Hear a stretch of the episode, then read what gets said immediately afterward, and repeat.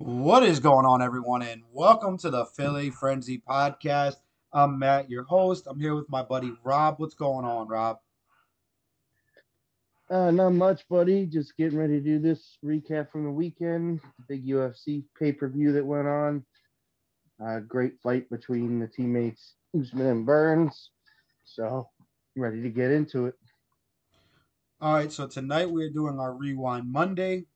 Uh, real quick, I'm going to hit two things that happened today that need to be talked about. Um, first, Adam Pac-Man Jones was arrested. He punched and kicked the person in the head until the person was unconscious. So, Pac-Man, um, you and I both know, has always had issues. Um, so, it's not surprising to see him in the news again. No, it's really not shocking. Um, I did catch wind that he was on uh, the Pat McAfee show podcast today, I believe. Talk about what went on. Okay. The only the only like headline I saw from that, besides him being on there, was that he also called out Jake Paul for a fight. No shocker right. there. I mean, everybody's calling that kid out. Everybody wants their shot at a fifty million dollar quick boxing match. um, Pac-Man, stay at home. Jake Paul will knock you out. It ain't worth the money. I promise. And the second thing I'm going to touch on real quick, um, three-time Pro Bowl wide receiver with the Chargers and the Tampa Bay Bucks was found dead today in a hotel room. Police are still investigating. Um, so I, I just want to send my condolences to Vincent Jackson's family. Vincent Jackson was one great wide receiver when he played in the league. Um, it's just sad when you see someone that young um, lose their life. Uh, let's just hope it wasn't anything to do with drugs. Um, but you know, my condolences to his family. And let's actually get on to the real topic of the night. So over the weekend we had UFC. Uh, was it 258? Yes, sir. UFC 258, and we'll start with Maycee Barber made her return. It was her first fight back from a prelim fight last January after she tore her left ACL. I know Yep. you didn't. I know you didn't get to watch much of the fight at all. Um, I I actually watched the fight. I, I felt like she came back and she she looked good. The the biggest thing coming back for her was making sure that she could go the three rounds, and she went all three rounds. And that was my biggest concern for her coming back is, you know, when you take that kind of time off and then step right back in the ring, injury or no injury, to see that she was up to par with her stamina, it was definitely a, a good sign for her going in the future because she is very talented. Yeah, I think um, I think it was big for her to be able to to not get finished in this fight. Um, the that that was a great test to for her mentally to know that hey, my ACL is okay. Um, she fought Alexa Grasso, who's no pushover in that division. So it's another girl that's you know, talented and coming up towards the top of the division. so it was nice to see her be able to make a comeback. She didn't look as down, you know, she didn't look great, I wouldn't say, but she didn't look bad either. Um, especially for somebody, it's been since January 20th of 2020, so over a year out of the octagon. We've already seen what that does to people. Just look at what happened to Conor. So I was good to see her back, but man, I was really excited for that Usman Burns fight, which I was able to catch. So I want to hear your thoughts on that. That fight, um, let me start off with that first round was one hell of a round. I, I enjoyed the first round from start to finish. Burns came out firing. He looked good. you know, if you asked me in the beginning of the fight, I had Burns winning the first round. Uh, I thought he came out and did what he had to do was and be aggressive, and you could see after that first round it took a toll on him, and his stamina wasn't where he expected it to be, and he started breathing out of his mouth. And one sign when you're when you're in the ring, one sign breathing out of your mouth that allows your opponent to know that you're winded.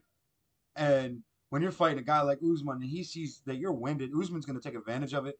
And with him taking advantage of it, I mean, he did just that.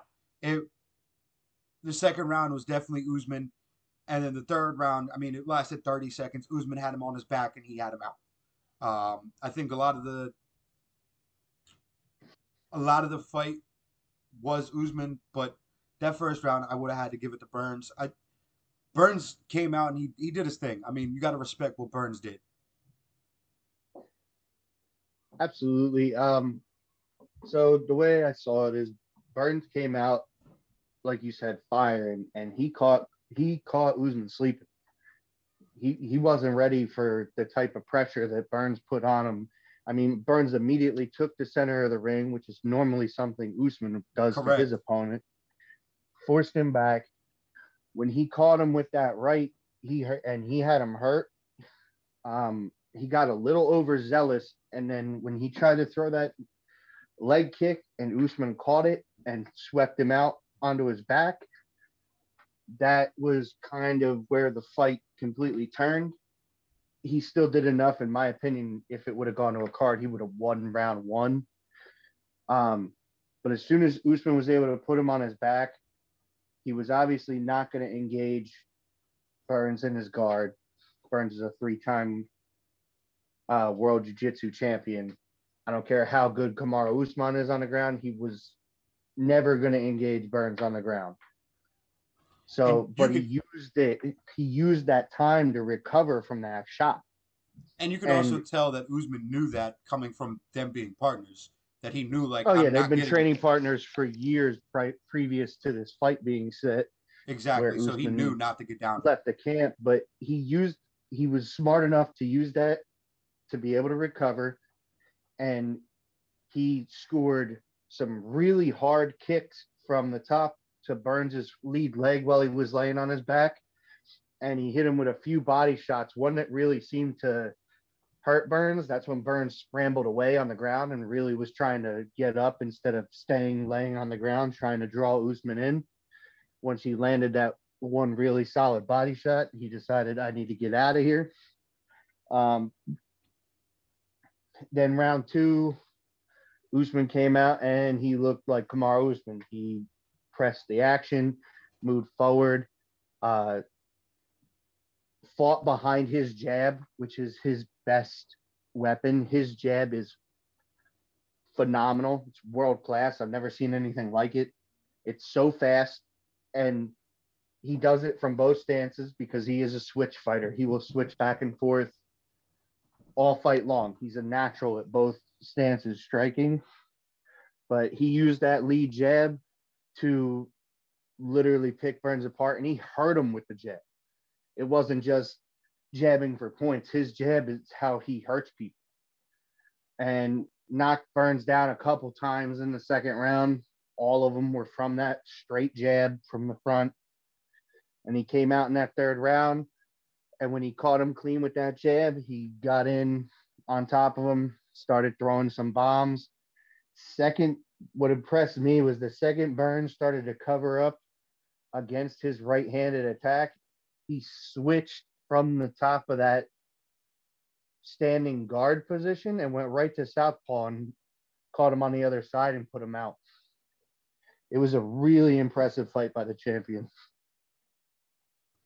Yeah, I know that was one thing we talked about this morning about how he was switching from southpaw, uh, how he did a good job of going back and forth with it and really taking advantage of the openness of uh, Burns at certain times from different angles and then one thing that struck me with Usman, it seemed like a lot of his stuff was set up with his jabs. But Gro- Joe Grogan mentioned that he's never seen Usman kick the way that he kicked in this fight.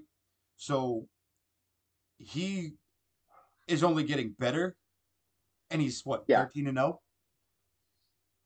Uh, believe so in UFC. Yeah. So he's 13 and 0 in UFC. I believe he's 18 and 1. So overall, so you know, that just goes to show you even when you're at the top of your game, you can still learn. And that's one thing about Usman. He's showing that he still wants to get better and continue to be the best. Um, you know, he, he said it best after the, after the fight. He wants everyone's respect, and for people not putting respect on his name, being knowing that he's not a household name, and what he's doing, I mean, it's it's crazy to me to think that that man isn't somebody that's talked about as one of the main faces of UFC right now. Well, um, the thing about it is his fight style doesn't translate well to the casual fan. He's not a slug it out brawler kind of guy. He's a very smart fighter. He has a wrestling background. He's a high level striker. So whatever his opponent's gonna be best at is what he's not going to let the fight become. Um, he's also very good out of the clinch. So a lot of his fights, he gets in the clinch up against the cage. And I know a lot of, again, casual, more casual side fans don't find that exciting. And of course, it's not as exciting as when two guys are slugging it out in the middle of the ring. But if you really know what's going on while you're watching that. It's for somebody like me who's really into the sport and knows a lot of the technical aspects.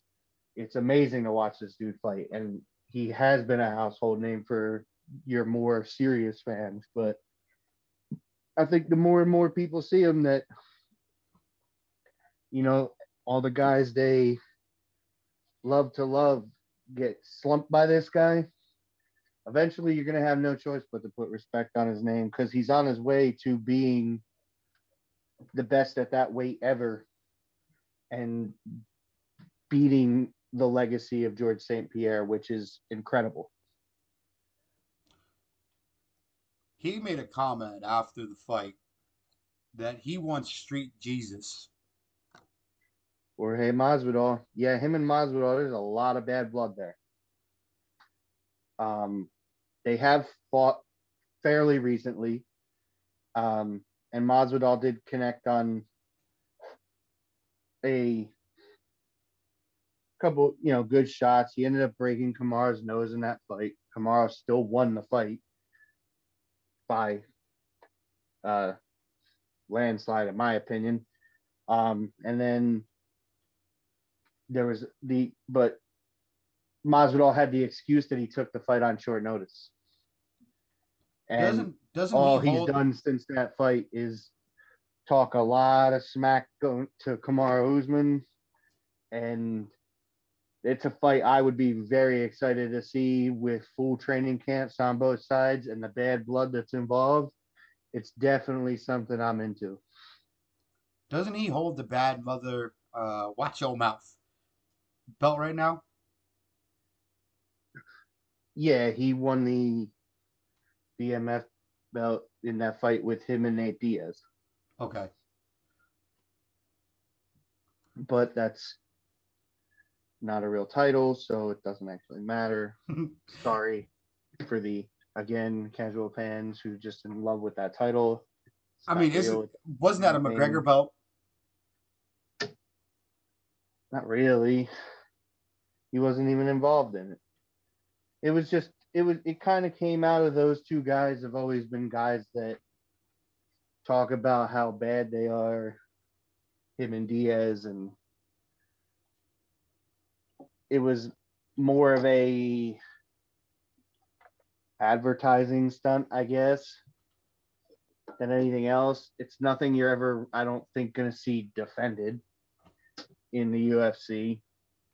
So they're not going to go. They're not going to go WWE and allow you to put a spinner on the belt. Uh, I don't. I God, I hope not. anyway, I mean, who knows? But the purest fan in me hopes not. But we'll see. You never know. Whatever sell, whatever's gonna sell tickets is what Dana's gonna do. So you never know.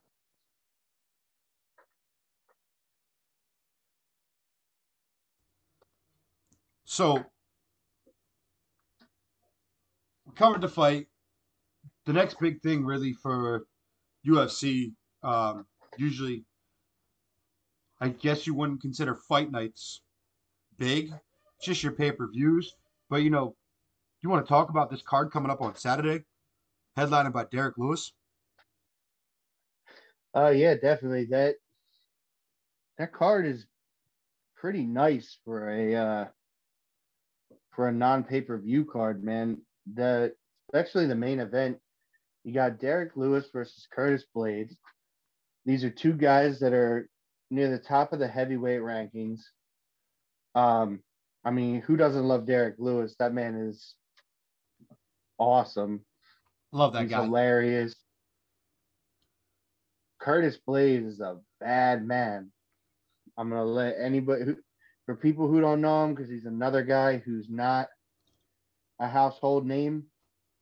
This is that is the as as I last saw it, he was the number three ranked heavyweight in the world, behind only your champion Stipe and Francis Ngannou, who will be fighting for the belt next. And he has two losses in MMA, and they're both to Francis Ngannou, who all you fans out there love. So do I. The knockout power is crazy. That's the only guy he's ever lost to out of all the guys he's fought. 14 times he's beaten people. Two times he faced Francis Ngannou, he got beat. So this is a guy who's no slouch by any means. And Derrick Lewis, I know, is still at least inside the top 10 in the heavyweight division. I don't know if I believe he's eight or nine. But so that's that's a pretty major fight as far as I'm concerned with uh, those two going at it. And then there's some other some other uh, old more old school names on the card. You got a Alexei Oleinik fight against a uh, young up and comer, and then on the prelims, you have a, you're going to get to see get a uh, Andrei Arlovsky fight, who's fighting another uh, younger, I guess, up and coming fighter. So I mean, it's a little blast of the past with those two guys. They've been around forever, but I I'll be tuning in to see that Curtis Blaydes Derrick Lewis fight for sure. So we're gonna we're gonna get back to back weekends. We're getting treated with good fights all the way around. Then we got the March then we got the March 9th ticket that everyone's looking forward to. Um, today we actually started a new segment for Mondays. I don't know if anybody actually was able to catch it. Um, it is Mo- Mondays with our 10 year old friend, um, well, Kyle's son, who is now also going to be joining our show weekly, and he will be starting a 30 for 30 in March on all of the baseball teams leading up to opening day. Um, this this week is definitely filled with a lot of content from us. Uh, today is our second show. Wednesday we are following up with a special edition Giants with my buddy Joe. Thursday, Kyle's coming on. We're gonna hit the Stinsman's Diamond, and then on Friday, we're probably going to dip a little bit more into the Derrick Lewis fight, and then we also have two of my guys from the esports world, uh, Honcho and Jelly, joining us talking about their organization and what they've been doing with their brand and how they're trying to get their their players into the 2K league and represent the organization. Two stand up guys doing everything they possibly can to make sure the players better themselves. I, I couldn't ask to be part of a better organization. Um, and then we will also be joined the following Wednesday with Lab from the Lab Rats. Uh, we will be doing a special edition Miami Dolphins show. So this week and a half is going to be filled with things. Um, you know, five shows this week, three to four shows next week. We're we're gonna keep giving you guys content as much as we can. Like I said before, we I've said it a hundred times. You know, we enjoy doing this, and as long as we continue to enjoy it, we're gonna keep doing it. Also, I gotta shout him out because he had me on his podcast and did an interview with me today. Make sure you go on YouTube and look up King Tay Space TV. He is an up and comer who is following 2K, NBA 2K very closely, doing a lot of interviews. He is actually going to be signing on with us, and we're going to be working together in the 2K world to get an idea of how we can mix esports with real life sports and bring as much content as possible to you guys on a weekly basis. Um, but yeah, this is going to be a crazy week and a half to two weeks, you know, and eventually we will slow down, but we're still going to try to stay at that four or five episodes a week. Um, but for right now, just if you're listening on Spotify, make sure you go on YouTube, look up Philly Frenzy podcast, hit us with a sub. If you're on YouTube and you want to find us on Spotify, just type in Philly Frenzy podcast and hit us with a follow over there. You could follow me on Twitter at mhathaway23, and you could follow Rob on Twitter at Rob Danka. Um, that's it for Rewind Monday. Appreciate you guys for coming out and listening. And Rob, as always, thanks for coming to be my co-host and actually talking UFC. Because without you, I'd probably be sitting here twiddling my thumbs. No problem, man. You know, we, as you said, we both love this. So uh, we appreciate everybody who's tuning in, everybody who's spreading the word about us. Real quick, since I've had some feedback from some people I know personally, yes, this is a everything sports podcast. We are not just football. I know that's our main focus. It's our main focus because it's my and Matt's main sport that we follow, but we will be as Matt said, getting into some esports stuff, baseball, you know, as it gets as the Flyers get back rolling off of COVID, we'll start covering a little more hockey, probably some NBA talk as that season starts to get in the swing. So, you know, if you're looking for more content to just football, keep tuning into us because we got everything covered.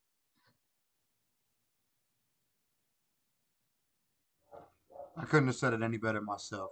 Um, all right, everyone. Have a good night, good day, whatever you guys listen to us. And we'll see you guys on Wednesday.